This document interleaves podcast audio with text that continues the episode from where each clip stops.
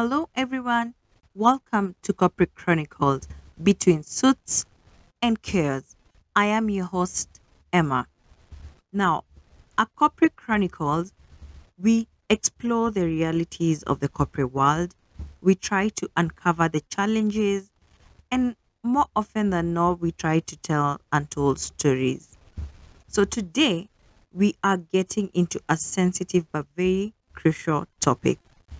And before we proceed, I want to provide a trigger warning. Today's episode contains discussions about sexual harassment, which may be distressing or triggering for some listeners.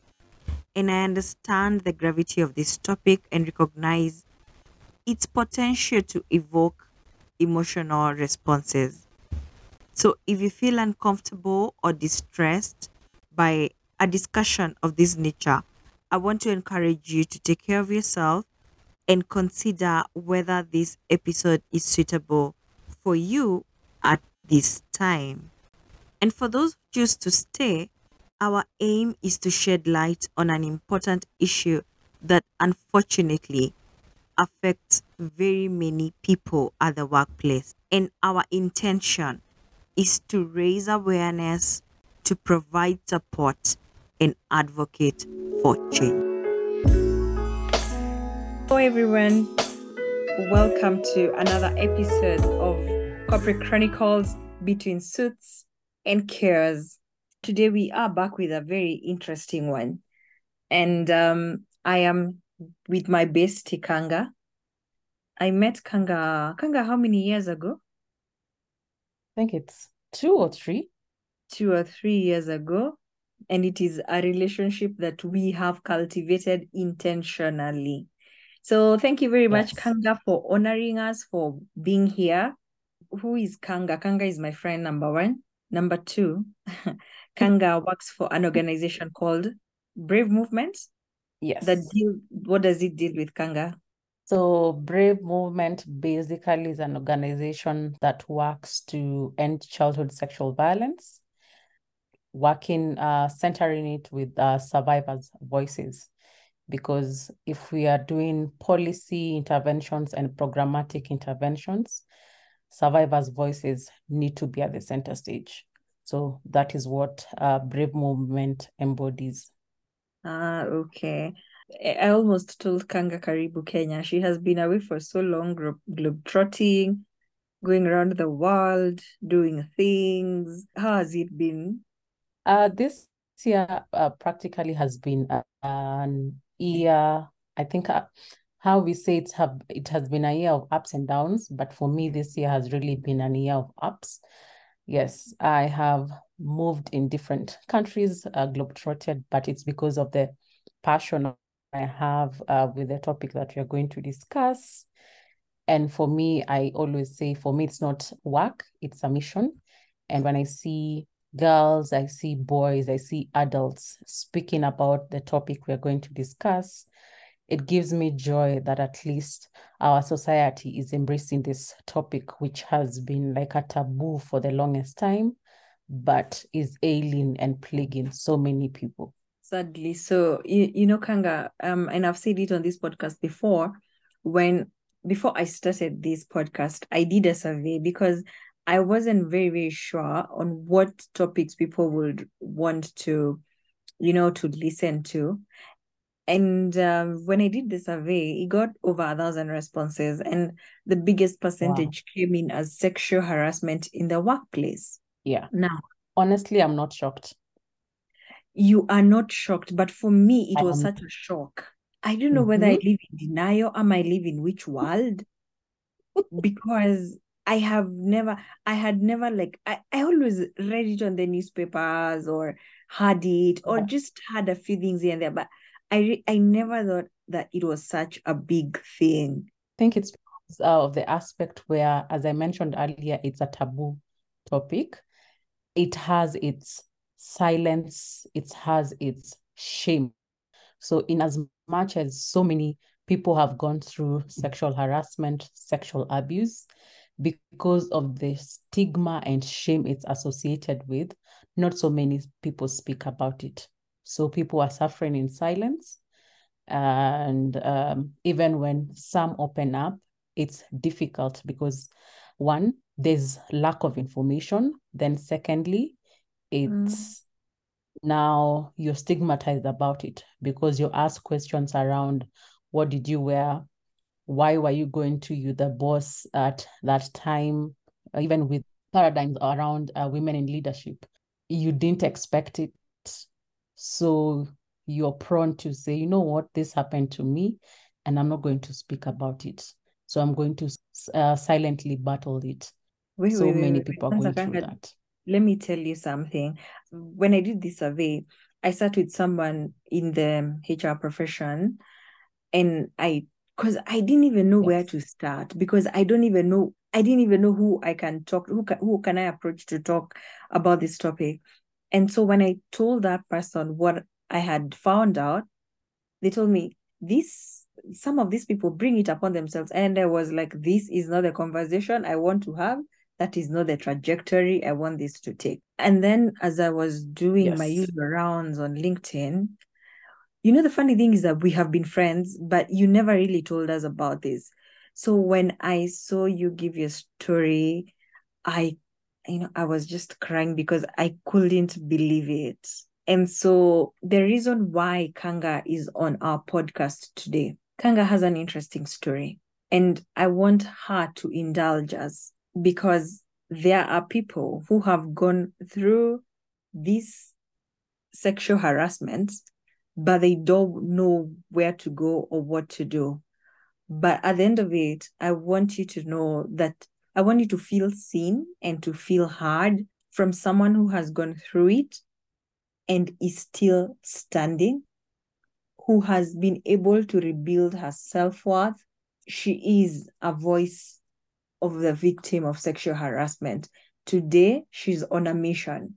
And that is why she works with the Brave Movement. She's on a mission to amplify this voice. So, Kanga, indulge us. When did it happen? What happened? Uh, thank you, Emma, for the introduction introduction. I think even uh, just to start uh, this off is to say that it took me a while to speak about uh, my experiences because I was plagued with stigma, I was plagued with shame, and also lack of awareness.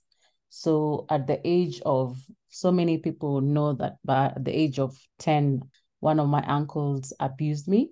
But even when I look in hindsight, it didn't start there. I had seen signs around uh, a neighbor of mine who I think I was six, uh, six, and even at seven years, who was in high school. I was in, I think, primary, and uh, the person uh, basically took me to their room and had already removed his and was about to undress me, but his sister walked on in on us, and that's how I left the room.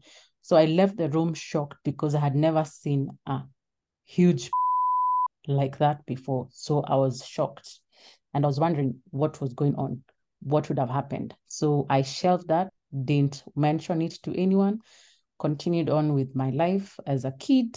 Uh, then at the age of 10, my uncle abused me. And with that, there was, at first, I was confused what really happened because I remember even him smiling and him saying, Don't tell your mom. And I think for me, what really didn't even, what made me not even speak to my mom was I didn't know what literally had happened. I felt he had, uh, he had abused my body, but now my self worth, I was looking around like, what will happen to me that I will be known as the girl who was abused. So I quickly went into, I think, action mode to try and erase that part of my life. And I pushed in for my parents to take me to boarding school, even looked around for boarding schools. I'm 10 and I am pushing for my mom to take me to boarding school. And my mom is wondering, why do you want to go to boarding school? I'm telling her, because my friends have gone to boarding school and I'll be left here alone. And my mom takes me to boarding school. And even in boarding school, I'm still plagued with this thing that happened in my life. So I don't want basically to go to boarding school, but I felt I feel like it's safe. Like my uncle will not get access to me again. because anyway, I'll be closing two or three weeks at most, and I'll be back in school. So that's okay. Uh, then in school, I find other girls who've gone through the same. So we have this sense of sharing, and we I can see what is going on, but I don't have the courage to speak out about my experience. So I look at what is going on and I'm wondering, okay, so how do I deal with this? But I shun it. I'm like, you know what? I can't deal with this. Then eventually, even through my high school, another cousin of mine starts the abuse and I shun it because I'm like, this has happened to me once, it's happening again. And I'm wondering, God, what is going on? But I still shun it because remember the shame, the stigma. I do not want to be called that girl who was abused. So I finished my high school, I joined campus. Campus, things are going well. Then I get now advances from lecturers. And this cycle is repeating itself. I'm like, God, like I've gone through this. Why am I also experiencing this in my university? And luckily, I like even with the sexual harassment, I wasn't able to, I didn't give in. So the abuse didn't happen, but the harassment, constant harassment was really bad. I had to change supervisors.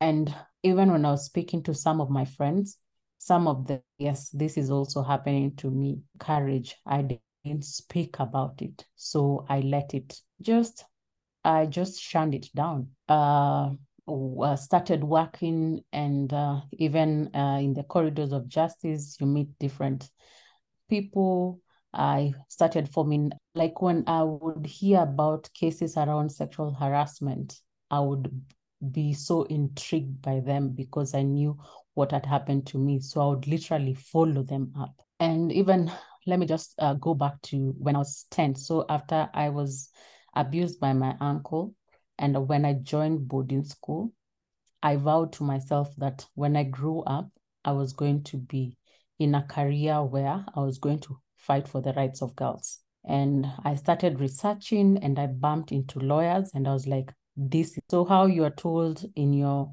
childhood years that you're going to change your careers. At age 10 i marked that i was going to be a lawyer and i didn't change it. And that's how i got myself into my degree in law with a specific focus on fighting sexual harassment fighting for the rights of the girls because i had gone through this and also for their education because i felt like if you're not educated, chances of you facing this would actually make you susceptible to the harassment. So it was more around go to school, get educated, and also learning to say no. And for the ones who had been abused, I was going to be at the other front, putting the perpetrators accountable, making them see that what they did was wrong and they need to be held accountable. So that has been my journey. Uh, I think I shared uh, with the stigmatization and also with the shame. It's only when I turned 30 that I reached out to my parents and I was like, hey, you remember when I was 10 and I was saying I want to go to boarding? This was why. And my parents were really heartbroken. And I even, this is why I pause and I say, I don't blame my parents. I'm not angry at my parents because my parents did what they could have done to protect me. It's just that I didn't feel like I wanted to share it then. I didn't feel like I would handle what the society would call me. And I was like, I don't want even my parents to go through that. And even when we were having these discussions, there was a lot of conversations and, of course, healing also in the process it's when I hit 30 that now my healing journey started. So, speaking with my parents first, then speaking with different counselors so that they would also look into how the impact of that abuse had affected me and also my self worth, my self esteem, showing up even in workspaces, showing up even in my relationships. Uh, because for me, I didn't date until when I was in a campus.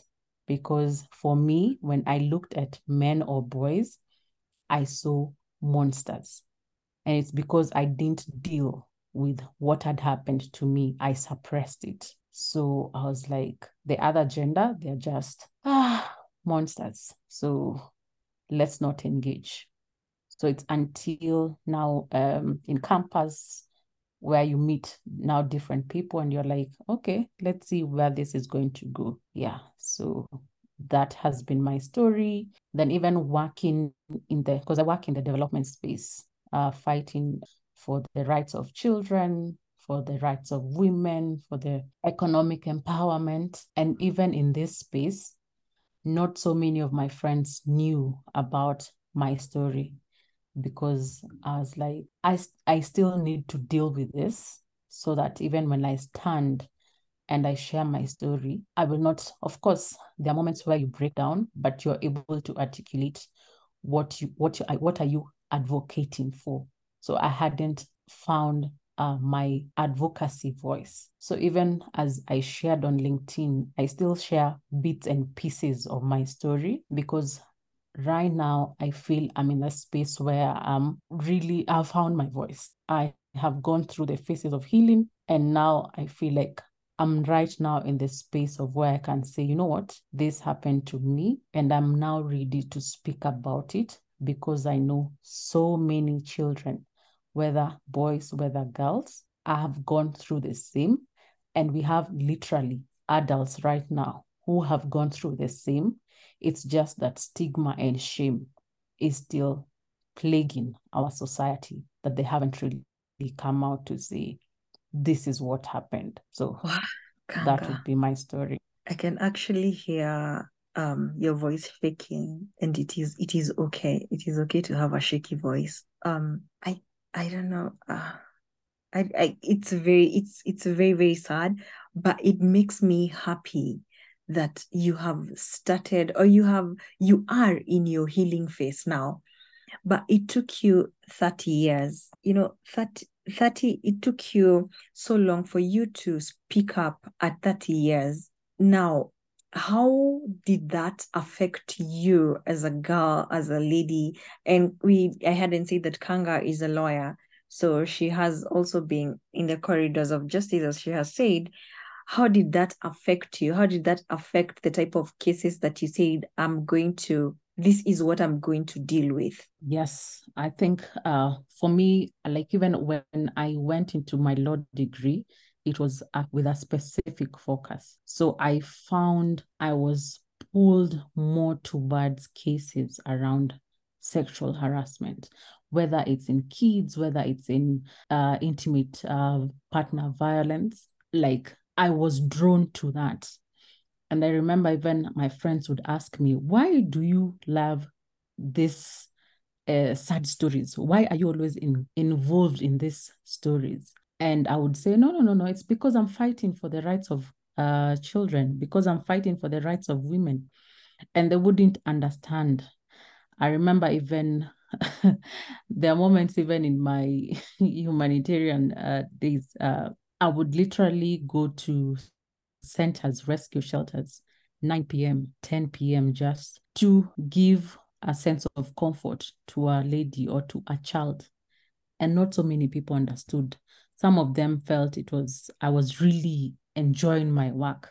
But deep down, it was because I had gone through this and I knew the kind of support that I needed. But because I didn't speak up, I didn't get to experience that. So I was simply standing in the gap for this person to give them the proper information so that their healing journey can start now. And even when I look at support services during my time. Honestly, I didn't know about the support services, but now I know the support services. And I'm like, you know what? These were the support services I needed psychosocial support.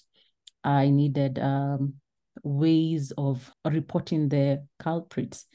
because even as we speak around uh, access to justice for survivors, there's one aspect that we look uh, in our laws that is evidence. So if I haven't gone to the hospital and get checked and get samples, then it is as good as it didn't uh, happen. as a done deal. oh my Yeah, God. it didn't happen because there's lack of evidence. So I was like, you know what? I am going to stand in the gap so that the perpetrators are found culpable and there there's accountability there, then giving the survivors the support that they need. Because I know from my experience the gaps that were there, and Mm. it's just leading them to fill these gaps.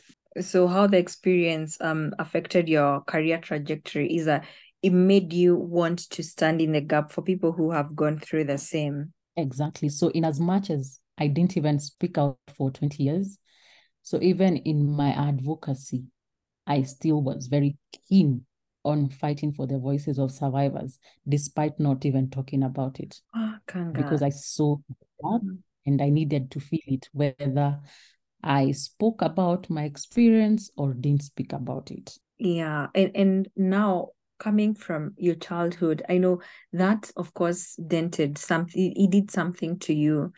But as I say again, that I am extremely happy that you are on the path of healing because I don't know, I I, I feel like it's a continuous process. But what I want to you to bring up now in the workplace, there's a lot, apparently there's a lot of sexual harassment. In the last episode, we were talking to HR practitioner who is also working around the whole of this um, sexual harassment thing. But when it comes to the workplace, someone who has gone through that or who is going through that, what is what would you tell them? What is the process of what is the process of it all? You do you do I look for a counselor? Do I speak up? What do I do? I think I thank you, Emma, for that. That is really crucial. I think first and foremost, it even starts from your onboarding process. Like sexual harassment in the workplace is really adamant. Like it is, I think, the number one challenge in most uh, workplaces. And we even have like an convention around looking at workplace sexual harassment. So I think even my advice would be from the in like if you're I'm giving a scenario whether you're just getting into a job, first and foremost is to among the documents that you sign, the contracts, uh, the medical insurance, ask for the HR policy and what does it talk about uh, sexual harassment. Uh, do they also have like a gender policy? Because right now we have lots of gender policies that speak around uh, sexual harassment.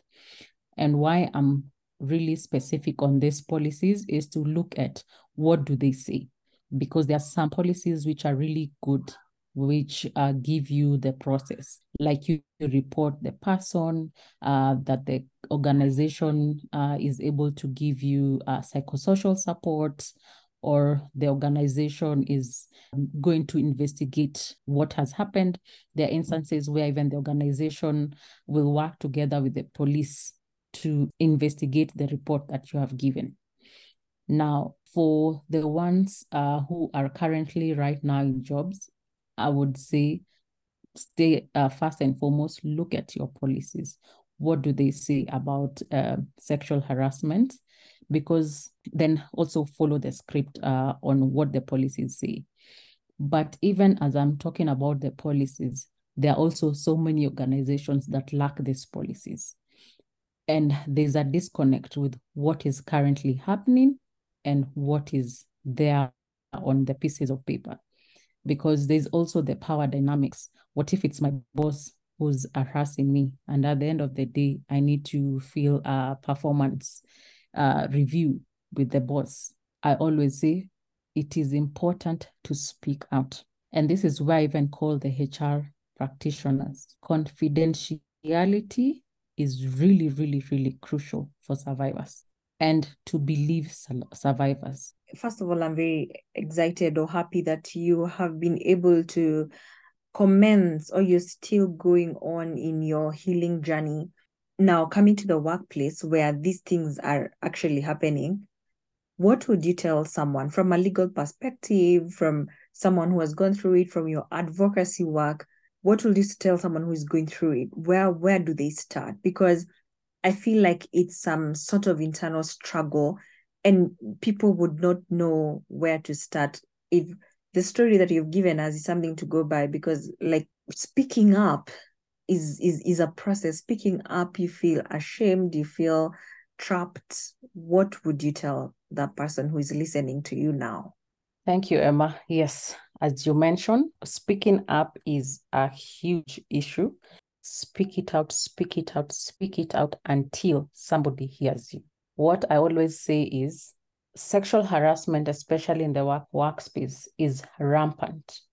And even when you look at our Employment Act, it has mandated that all employers should have a sexual uh, harassment policy. This policy should stipulate, in case of sexual harassment, what needs to be done. And even as I had mentioned earlier, as we were speaking around evidence, unfortunately, for our laws and even for our courts, our justice system, it is based on evidence. So even as you're speaking out, it's also important to note that as you're speaking out, there will be the aspect of evidence. And sexual harassment is just not verbally, they can also be written materials. So it's important to keep the written materials. And I always say, if you sense, even with a like even a tiny feeling that you are not safe or somebody is going to sexually harass you, be on the lookout.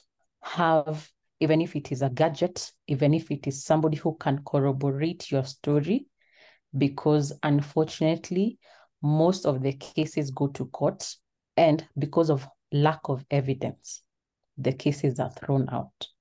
I know it is a burden, but unfortunately, that is the law that we have now.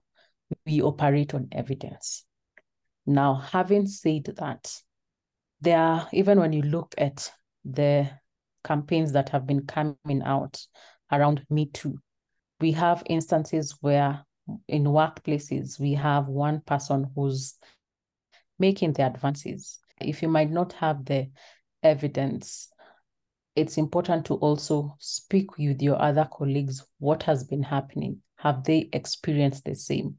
So that you can also start creating an advocacy plan around sharing your stories.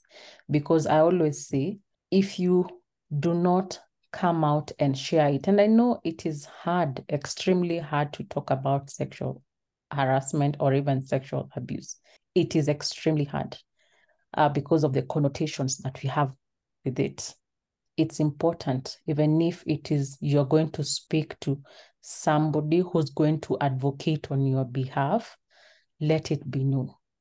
Then my third point is now on the implementers. These are the HR people. If somebody comes to you with an allegation of sexual harassment, it is not the time to start asking, What were you wearing? What were Are you you sure wearing? they harassed you? Yeah. What how- what were you wearing? Your nails are too times? red. Uh, Mhm. Yes, you, but what were you expecting? You are meeting him at what time of the night? Just because I am meeting you at what time of the night, even what time of the day, does not mean that I am giving you my body. It is important for people and the society to be sensitized on consent because consent is really crucial for even in the relationships.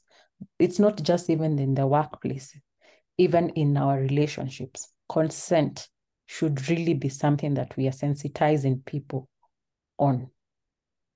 So I would look uh, on the sensitization. Then, lastly, is the enforcement of the sexual harassment policies, or at times we call them gender policies. It's one thing to have a nice document, then another thing to enforce it. And by enforcing it is implementing it because we have so many people who are going through sexual harassment. Their policies are good, but now the enforcing mechanism is the one which is lacking. So as you create a policy, who is the person they are going to report to? Then it also need to be clearly indicated what are the process what is that process going to look like? So that from the onset you are very clear this is what needs to happen. And also as we do normally uh, refresher courses around not refresher courses we do uh, refresher workshops around the policies of the organization ensure you also do the refresher courses of the gender policies. And i would advise even if it is annually you might think it is a hard uh, job. You might think it is too much but it is important so that when somebody is held accountable they don't say they did not know. It is well out there everyone from the intern to even the messenger to even the even the ceo na- then yes everyone needs to be of that workshop so that they are well and conversant with what is happening with what the policies what the procedures look like. Also because nowadays unfortunately Mhm, there's lack of information. There's lack Yeah. of information. Organizations have those policies but their employees don't know the policies All right. Also nowadays, it's not only for the ladies, it's also for the gents. And as you were talking with Kate last week, she said that this is one of the emerging issues, the men issue. Now, Kanga, um, I'd want you to tell us how did how have you coped with the aftermath of these experiences? How did you find your voice? How did you take back your story after going through such a thing? uh Emma, even before I jump into that, I think I would want to even that's why when we call about gender, Mm, gender is it is not women alone because most of the time it is when you talk about gender matters it is women. We have lots of research which has been done around sexual harassment even for men. For Mm. boys for girls for women the sexual harassment is for all genders. Yeah. and even I normally get sad when we have instances of sexual harassment, whether it's for a man or for um, Um, a girl, a a lady, or a boy and a girl, and there is there seems to be this war between men and women. It is that ought not to what needs to be happening. It should be against the sexual abuse, not war between genders, because that's where we lose it. Now, moving on to your question, it's I think for me when now I started my healing journey and I knew that I am drawn to the cases of this caliber, so I need to heal fast.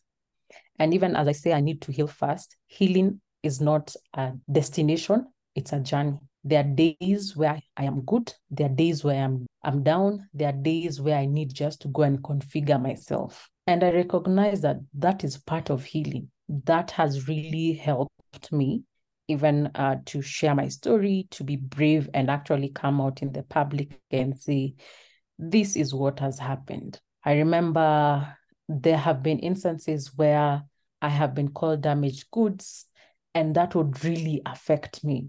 But right now, I stand up again. Whatever you say to my face, it doesn't really affect me because at the end of the day, it is not what you say to me, it is my lookout, it is my own look within. What do I feel about myself? Because unfortunately, human beings will always be human beings. They might want to project what is going on in their lives. They might want to say things that are hurtful to you, but how am I taking them? Am I taking them and planting those seeds in my life and bringing the insecurity in me? Or am I going to take them and say, you know what, that is your opinion, you're entitled to it, but it does not define me because what happened to me does not define me. Then the other thing is, I would even speak around self worth, around acknowledging, yes, it happened to you. You need to also get to the aspect of acceptance. It happened to me, but it does not define me. And now work towards moving. What do you want to do with your life?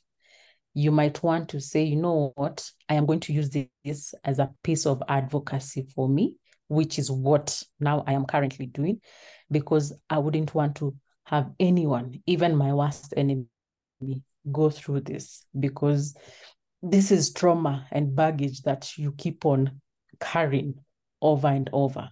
And that's why I'm saying healing is really crucial and we need to mon- um, normalize psychosocial help. Going to therapy does not mean you are not uh, you're mentally disturbed. It's just to go and speak to somebody and say, hey, this is what I'm thinking, this is what I am feeling. And for me, it is very therapeutic. So I think for me, it's with this experience, I've been able to get to the acceptance stage and actually say, I am going to use my experience as an advocacy tool to ensure that no child, to ensure that no uh, man, no woman would have to go through this because I know the harm and the effects that it can impact on your life. Wow, Kanga. This is this is quite heavy. And to our listeners, if you hear our voices shaking, it's because it's it's quite heavy. It's quite heavy. And especially when you're talking with a friend or someone you know very closely, you know, just even trying to find the courage and trying to find themselves to speak up, it's quite something. So Kanga is Kanga says it happened to you, but uh-huh. it does not define you. If it has happened to you, does not mean it defines you. And Kanga, I think Not we at have come to the end of, of our recording today, of our podcast today. So Kanga says, if it has happened to you, it does not define you. And she tells us about normalizing psychosocial support. Therapy does not mean that you are weak. Speak up, seek help. And she said the the number of times she has said speak up are- are not countable. I can't even count them. But Kanga, I want to thank you very much for finding your voice and even carrying people and carrying us with you in your healing journey as you take back your story and rebuild the person that you were born to be. Maybe you can give us your comments as we end this um, podcast today. Thank you, thank you, Emma. And even as this topic is heavy, I wouldn't want us to live with the heaviness. I always say there's light at the end of the tunnel. Sexual abuse is preventable. It is preventable. Unfortunately, we have weaponized sexual abuse because we utilize the shame and the stigma that the survivor will have so that they will not be able to speak up even as you look even whether it's in the office whether it's in our politics lots of sexual abuse is used for intimidation but hmm. that doesn't need to happen because sexual abuse is preventable. Then as i mentioned there's light at the end of the tunnel. There are so many people who are survivors some are allies who are working in this space who are have seen this um, issue of sexual abuse and are working tirelessly to ensure that no child, no woman, no man will go through this. We have rescue shelters, we have uh, hotline numbers that we can call if uh, somebody has gone uh, through the sexual abuse and in case you want to report. Also, Oh, right now, there's you give us the, the you can give us the numbers. We will link them down down on the description box. okay, so we Yeah. have like 11, 1196. Mm-hmm. No, you will text them. You you'll text me, then I will put them nicely there. Yes, okay. Yeah. So yeah, yeah, I will text you uh the numbers. So we have uh the hotline numbers that you can call. I know the other aspect uh when uh, we talk around uh sexual abuse is the issue around the duty bearers, especially the police officers. There's lots of advocacy being done around police training, court training, and also judiciary officers to know the kind of language that you're speaking with survivors and also psychosocial support in issues where we have uh, psychosocial support that needs to be given to the survivors. Then what what is the language that you're communicating with them your body language to them in uh, to also inquire from the survivor uh, if they want to be served by a man or a woman. So these are all things that are currently happening so lots and lots of things are happening on the on the background then lastly it's about now sensitization of the uh, community sexual abuse, I say it's a pandemic. It's just because people are plagued with stigma, people are plagued with shame. But even in my coming out and speaking about this issue, I have found even close friends who've said, you know what, this happened to me when I was young and I have never spoken about it. Now that you have shared and spoken about it, I feel comfortable to tell you. So I am holding the stories. I know I might share as Kanga, but I am holding so many stories of survivors, whether disclosed or undisclosed, who this has happened to them. So it's important we keep on speaking out. And Kanga alone cannot do it. Emma alone cannot do it. All the organizations that are doing great work, including the ones who are working in Kenya, we cannot do our own. We need that is from the government, the civil society, the community itself, the survivors. Everyone should be on board. Religious leaders, cultural leaders, all of them needs to be on board because sexual abuse is preventable.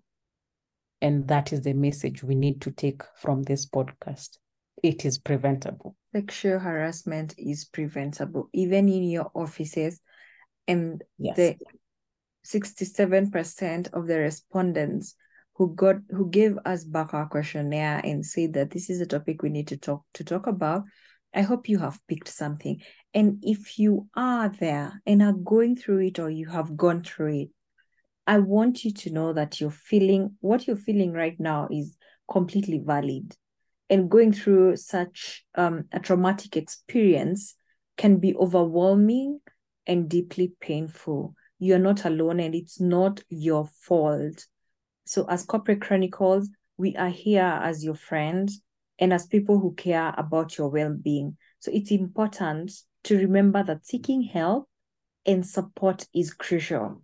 You deserve to heal and you deserve to feel safe again and don't hesitate to reach out to us. Um, um, Kanga is going to give us um, a list of the numbers, the hotlines, or where you can seek support because she's in this space. She will, she she knows she knows a few things. So please don't hesitate to reach out. You are strong. You will get through this. Your courage in facing this is so is so much admirable, and there are people who want to support you in every step of the way. So feel seen and feel heard. Kanga, we really truly appreciate you. And I, as Emma, really truly, truly, truly appreciate you for coming on to educate people because this is more of education than anything else. And I wish you well, even as you are serving your mission at the Brave Movement may you serve with you know the dedication that i have seen you um in in your element so i'm wishing you well and thank you very much. And i'm sure uh, some of our people will say hey can we have kanga again? Will you want to come back to us kanga? Definitely definitely. Even as i share my hotline the hotline numbers hmm. if you want if anyone wants to reach out um, my profiles are always public. Reach out uh, we can speak. I can link you to several counselors and help you walk you the journey. So we're going to also um, leave her uh, social media handles.